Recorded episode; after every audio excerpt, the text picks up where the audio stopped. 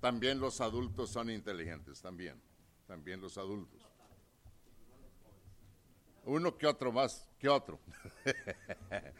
Eso es normal, donde quiera es, eh, donde quiera pasa lo mismo. Un, uno que otro más que otro.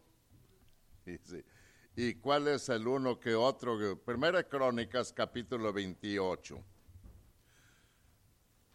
Primera de Crónicas, capítulo veintiocho.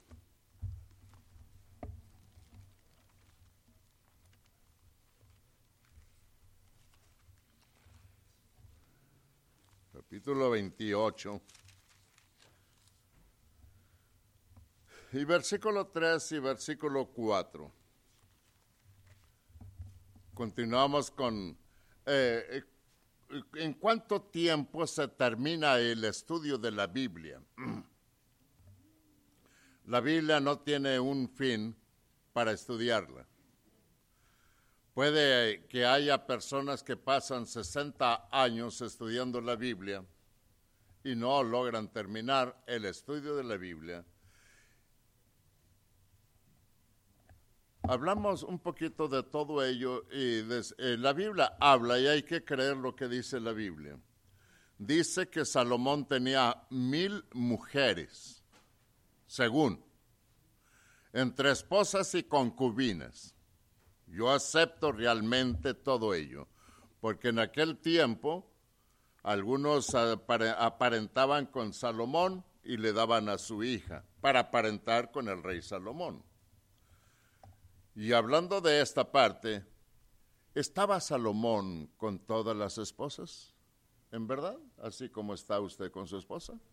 Si tenía mil, fíjese bien, si tenía mil esposas y estaba con una cada día, necesitaba mil días. ¿Cuántos son mil días? Más de tres años. Entonces, tres años y meses, miraba otra vez a la que con la que estuvo hace tres años, eh, eh, haciendo conjeturas de todo esto. Y aceptamos lo que dice la Biblia. Él tenía esposas solamente porque tenía, no porque estaba con la esposa. Señor rey, está mi hija, acéptela como esposa. Era un gran privilegio, gran privilegio aparentar con el hombre más inteligente, con el rey, y el hombre más inteligente era un ser humano, un ser humano. El hombre más inteligente, donde quiera que se encuentre ahora, es un ser humano. Hay una inteligencia sobre las inteligencias del mundo, sobre las inteligencias del mundo. Y esa inteligencia es encontrar a Cristo y servirle con todo el corazón. Y esa inteligencia se la lleva a usted hasta la misma eternidad. Y esa inteligencia eh, le va a ayudar a estar con Dios para siempre. Para siempre. Vamos a hablar del liderazgo. ¿Qué es un líder? ¿Qué es un líder? Alguien dijo... Era una dama, estaba buscando un, un joven. ¿Inteligente? No, no, no meramente inteligente. Ella inteligente, ella no, no pensaba en la inteligencia del joven, sino un joven que fuera importante y que tuviera una posición, un rango especial. Mira, fulano. No, no, no, hermanito, yo no busco, yo busco a alguien que sea importante. ¿Qué es ser importante? Queda en la mente alguien que sea importante, un líder. El mundo tiene a un líder como cabeza, como superior. Y lo pone el que guía o el que manda. Ese es un líder, el que manda a la gente o el que está dirigiendo parte de la guerra, el que es cabeza o director de alguien. Un gran sabio, quizá no, aunque no sea sabio. un gran sabio en la comunidad, quizá no, pero en el campo donde, donde se mueve, quizá que sea un líder. Esto es en la política y en el mundo. Metamos a la iglesia un poquitititito. En la iglesia, ¿qué es un líder? ¿O qué debe ser un líder? El mundo, ahí tiene muchos calificativos el líder y tiene que llenar bastantes requisitos el líder. En la iglesia, ¿qué es un líder? Y la iglesia necesita líderes, varones y hembras. Y cada varón debe ser un líder en la iglesia. Y cada hembra debe ser un líder, una líder en la iglesia. Líder en la iglesia es un servidor, un siervo, el que vela por sus semejantes. Ese es un líder. El que busca el bien de los suyos, de los demás, no el propio bien. El que ama la obra, ese es un líder. O esa es una líder. Y por eso la iglesia necesita liderazgo. Cada miembro, varón y hembra, debe ser un líder. ¿Dónde empieza el liderazgo? En el hogar. Si en el hogar... ¿Quién manda en el hogar? Eh, es un asunto que lo dejamos ahí siempre tapadito. Eh, no lo destapamos porque, ay, dijo la hermana, cállate. Hermano, destápelo, destápelo.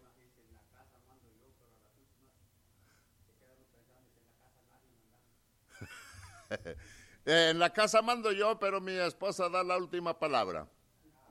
Ve, ya sé esto y punto. No, no, aquí no vamos a hablar de la esposa que no, en el hogar mandan los dos, de acuerdo a la Biblia. El hombre cabeza, la mujer eh, eh, cuello, ¿verdad? Y la cabeza no se mueve, sin la, el cuello no la mueve. Entonces el marido no se mueve si la mujer no lo mueve. Así. Ay, ay, nada más una opinión. En la, en la casa yo creo que es posible que el hombre se deje mandar por la mujer, si bien les parece, pero en la palabra de Dios concuerde a la obediencia de Dios, el mandato de Dios. Un hombre no se debe manipular por la mujer cuando toma decisiones de Dios. Eh, eh, eh, eh, perdón, emplea usted una palabra muy tosca. Eh, déjele digo cuál. En la casa, que el hombre se deje mandar por la mujer. Eh, mandar como que se oye un poquito. Dijo, hay que suavizar. Eh, entonces, que, que equivale a lo mismo. Equivale a lo mismo por donde quiera. Eh, el hombre y la mujer somos siervos de Dios. Amén.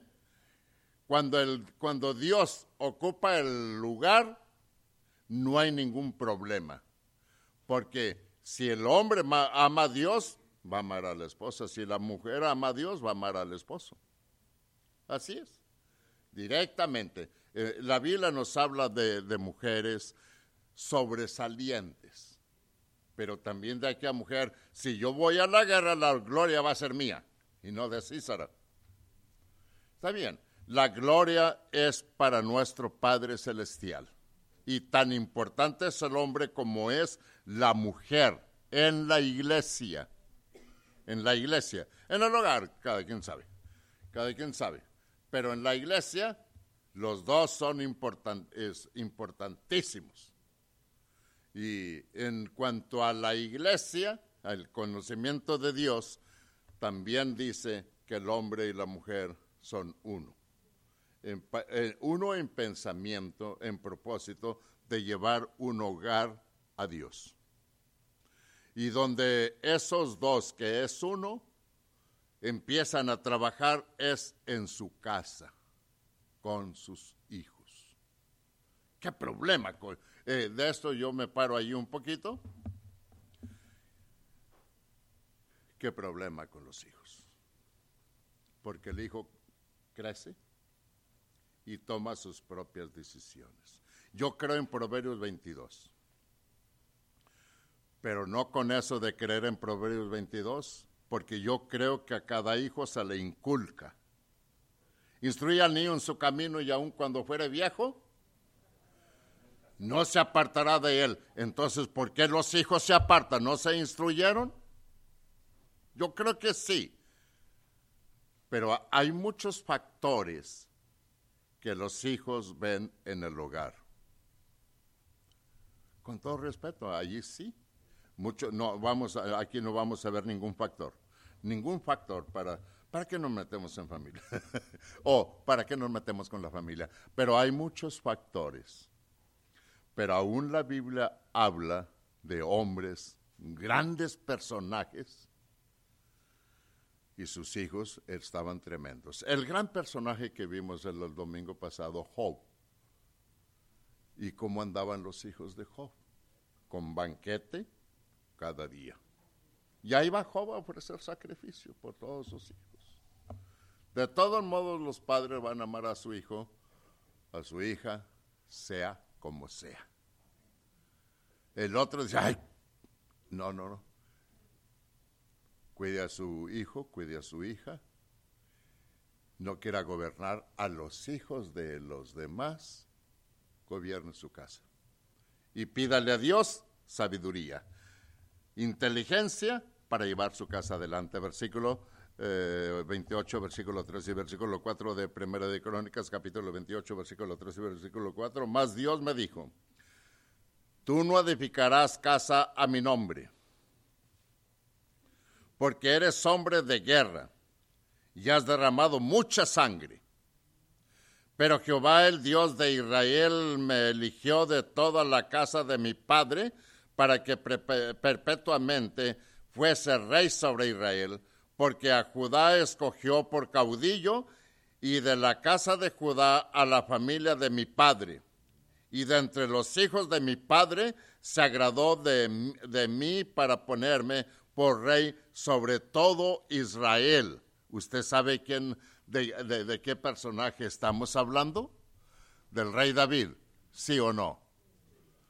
Sí, yo creo que del rey, del rey, del, del rey David. Ahora, esto es lo que habla el rey David. Usted crea a la Biblia la palabra de Dios. Dice otra vez aquí el versículo al pasito. Versículo tres, mas Dios me dijo, tú no, tú no edificarás casa a mi nombre, porque eres hombre de guerra y has derramado mucha sangre. Pero Jehová, el Dios de Israel, me eligió de toda la casa de mi padre, para que per- perpetuamente fuese rey sobre Israel, porque a Judá escogió por caudillo, y de la casa de Judá a la familia de mi padre, y de entre los hijos de mi padre se agradó de mí para ponerme por rey sobre todo Israel. Entonces, a veces Dios escoge lo que nosotros no creemos conveniente. Dios sabe lo que hace, porque Dios está viendo el mañana. Viene aquel hombre y con los hombros acá levantado y ah, enfrente del rey, eh, del elegido. Dijo, no, no lo mires a él, porque Dios no mira lo que mira el hombre. Dios no mira lo que mira el hombre. Dios ve otras cosas que nosotros realmente no miramos. Nehemías capítulo nueve. Esdras, Nehemías, Ester, Job, Salmos, Proverbios. Esdras, Nehemías. Eh, eh, eh, eh, uno de los versículos, libros a veces, porque casi no los usamos. Nehemías capítulo, capítulo nueve, versículo diecisiete. Casi no, no, le, no leemos esto, estos libros, por eso casi no, no, los, no estamos familiarizados con ellos. Nehemías capítulo nueve, versículo diecisiete, y versículo dieciocho. Dice, no quisieron oír, ni se acordaron de tus maravillas que había, hab, a, habías hecho con ellos, antes endurecieron su cerviz, y en su rebelión pensaron poner caudillo para volverse a su servidumbre. Pero tú eres Dios que le perdonas clementemente y piadoso, tardo para la ira y grande en misericordia, porque no los abandonaste. Además, cuando hicieron para sí becerro de fundición y dijeron, este es tu Dios que te hizo subir de Egipto, y cometieron grandes abominaciones. Pero tú, con todo, por tus muchos, muchas misericordias, no los abandonaste en el desierto. Entonces, este es el Dios. No que le pasa por alto a, en ese sentido, porque dice otra vez el siete, no quisieron oír. A pesar de ello, Dios los amaba.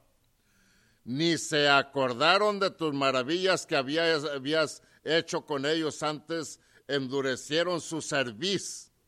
¿Cuál es la cerviz? El, el cuello. No pudiste voltear para buscar a Dios. Endureces tu cerviz. Endureces tu corazón. Endureces tu entendimiento para las cosas de tu Padre Celestial.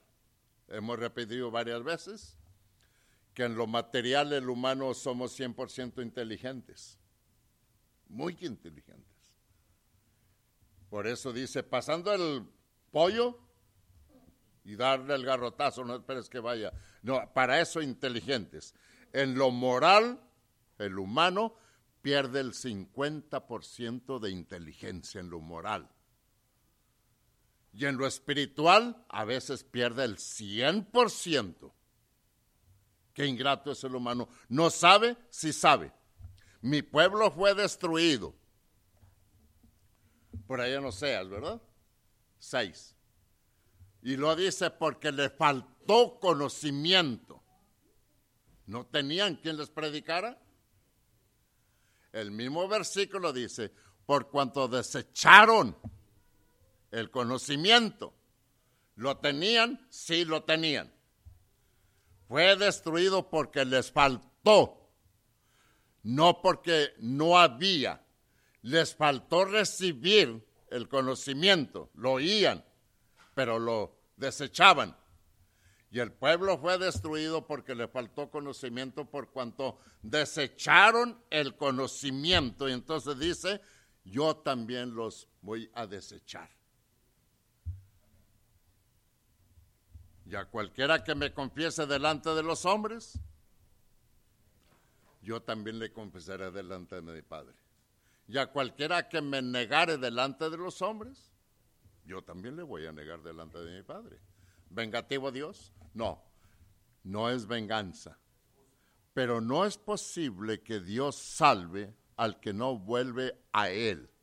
Si Dios salva a alguien que no ha vuelto a Él, pues que salve a todo el mundo, porque allí le reprochamos. Dios no, no debes hacer acepción. Y no solamente saca uno de aquí y otro de allá. Eso lo hacemos nosotros los aquí, los humanos, por la, el parentesco, la parentela. A con mi ser querido, todo lo que tenga. A con aquel y es aquel quien es. No, esto no lo hace Dios. Dios castiga al culpable y levanta al obediente. Ese es el amor real. Ese es el amor que dice, eh, eh, que, que progra- pro, pro, proclama el mundo. Y en el mundo hay algunos productos, dice el dicho en México, que había un producto que lo hay todavía, que hace bien sin ver a quién. Eh, un producto en México, yo no sé cuántos conocieron y conocen este producto. La pomada de la campana. ¿Será cierto? Pues es un producto. Hace bien sin ver a quién. Y en verdad que a través de, los, de las décadas, yo no digo de los siglos, a través de las décadas la pomada de la campana sigue arriba. Y de esa pomada de la campana muchas mujeres, eh, digo mujeres, aún que otro hombre también ya empieza eh, a hacer eh, más, eh, más eh, unas cremas más arregladas para, el, para la face, para la face. para la face, para que se vea bonita la face, para presentar bonita face ante los demás. Ante Dios tenemos el antídoto, que es la palabra de Dios, para estar presentables ante nuestro Padre Celestial. No obedece la palabra, entonces hay un problema. Obedece la palabra, bienvenidos de mi Padre.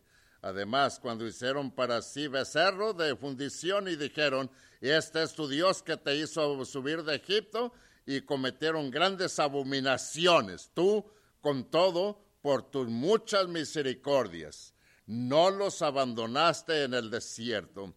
La columna de nube no se apartó de ellos de día para guiarlos por el camino, ni de noche la columna de fuego para alumbrarlos alumbrarles el camino por el que habían de ir. Y así los guió Dios.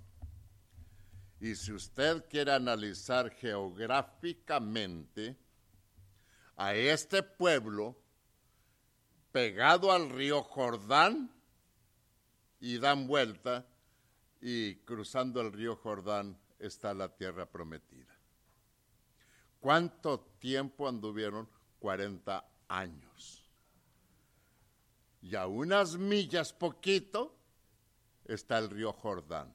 Crúzalo y en la tierra prometida estarás. Pero por la desobediencia de ellos, Dios los trajo cuarenta años, que para Dios no es ni un cuarto de día, porque para Dios mil años es como un día. Para que entendieran, y todos los que salieron de Egipto para entrar a la tierra prometida, ¿cuántos salieron más o menos? Un promedio, no sabemos, quizá un millón y medio, o poquito arriba. ¿Cuántos entraron a la, de los que salieron de dieciocho años para arriba, no del dieciocho años para abajo? De dieciocho años para arriba, ¿cuántos entraron? Dos personas. Josué, eh, Caleb y Josué, o Josué y Caleb, que es la misma. Dos personas. Luchemos por entrar con Dios ahora. Una sola persona, que es usted. Luche por entrar usted. ¿Y qué va a hacer el otro? Luche por entrar usted, el otro. Y luchemos cada uno de nosotros por entrar. Amén. Que su esposo, si su esposo no la va haciendo, lo siento, honey. Que si la esposa no la va haciendo, see, see, see your, see your little lady. Ay, bendito sea mi Padre. ¿Qué, qué idioma va a hablar Cristo cuando venga por su gente? Dijo, lógico, español. No, no, ningún idioma que nosotros tenemos aquí en la tierra. Él no va a venir hablando un idioma aquí, porque los idiomas son de la tierra, y en la tierra se quedan. No esperamos un idioma. Cristo no viene hablando un idioma para llamar, porque Cristo no va a llegar ni a la tierra. Ni a la tierra va a llegar. El que está con Cristo se va a elevar a recibir a Cristo en el aire, y allá no hay lenguaje, no hay lengua, no hay palabra, no hay pies para caminar, ir de lugar en lugar. Allá todo es espíritu. Exactamente como estaba antes que el mundo fuese. Vuelve a estar como antes, porque la tierra se va, el mar se va, el cielo se va, el sol y todo se va, y queda otra vez como antes, con una diferencia, que ahora hay infierno en acción y el cielo está en acción, ya. Ojalá, y esto de ojalá no es la palabra correcta.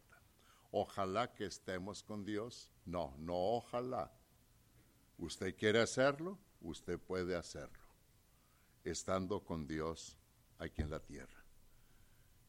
Y al irse para allá, encontrará usted a Dios directamente allá donde, donde, donde, a donde va a llegar. Jueces capítulo cinco. A ver, ¿dónde anda Jueces? Jueces y Ruth. Josué.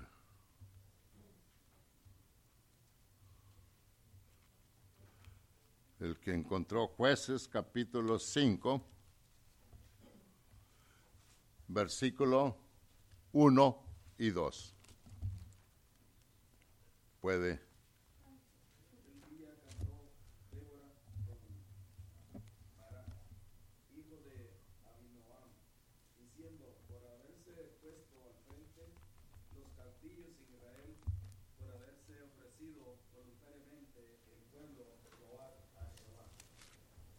Ok.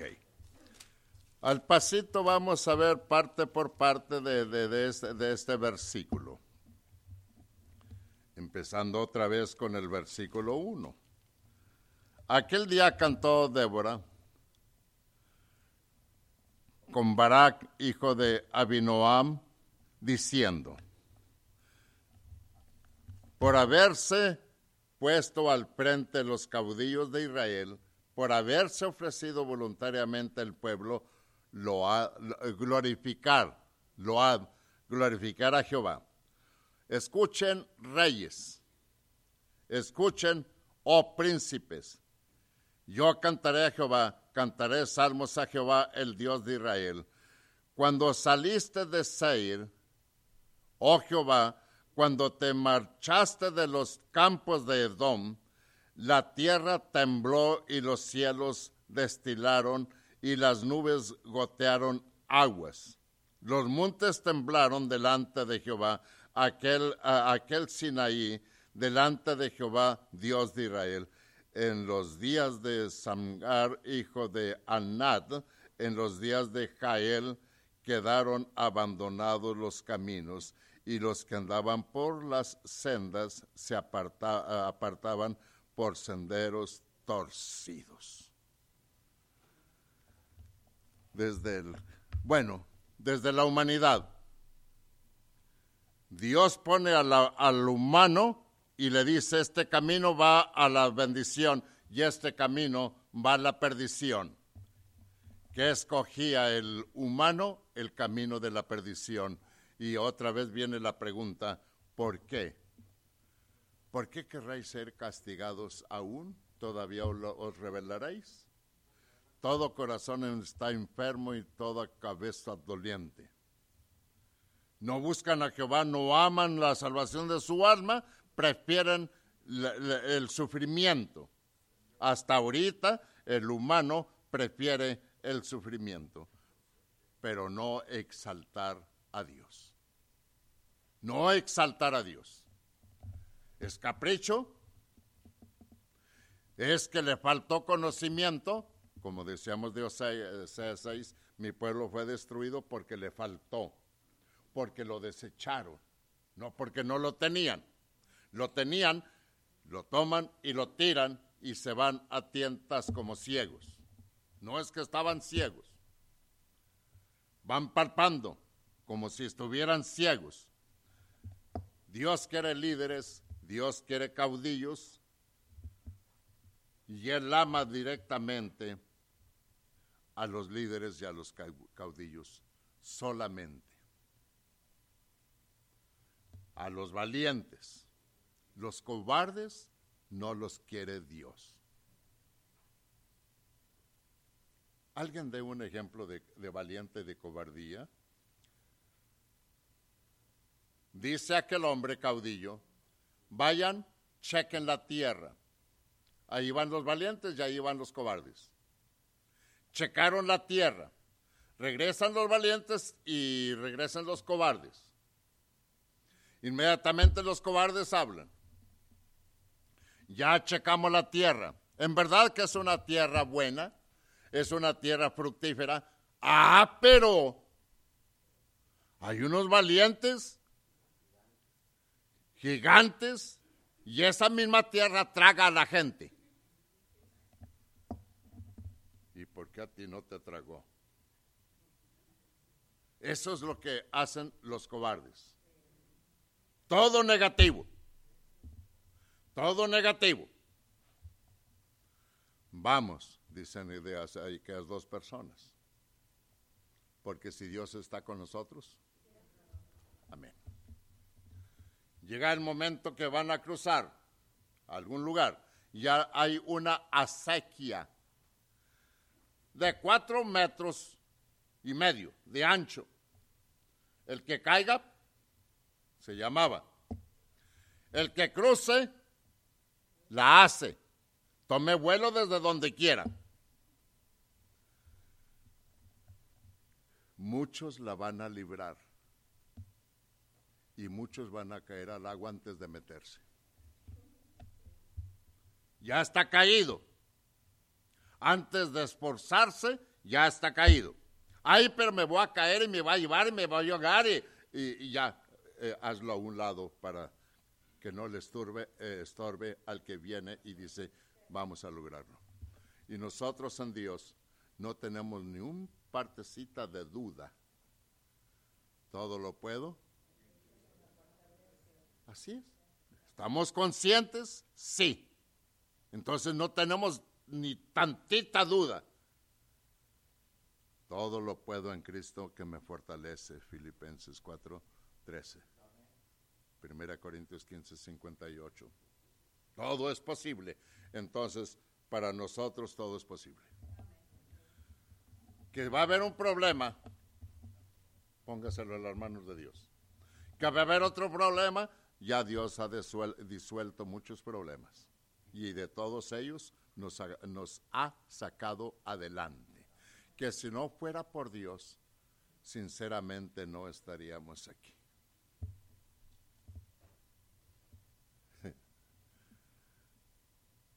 Cuidémonos mientras, protejámonos. Estamos en guerra contra la pandemia. contra la pandemia. En los grupos así, la recomendación... Está el hermano Julio aquí. Él, él es el que nos habla acerca del asunto de, de la salud, de la salud. Cuidemos nuestra salud. Pero si este cuerpo se va al sepulcro, de todos modos cuide la salud, a lo mejor se le tarda dos semanas. ¿Qué es cuidar la salud? Para servir mejor a nuestro Padre Celestial. Para servir, porque Cristo quiere vivir dentro del cuerpo. Cuidemos nuestra salud para que Cristo viva tranquilamente. ¿Cómo hacerlo? Cuidar la salud y vivir más entregados al servicio de nuestro Padre Celestial. Bendiciones y tenemos un receso.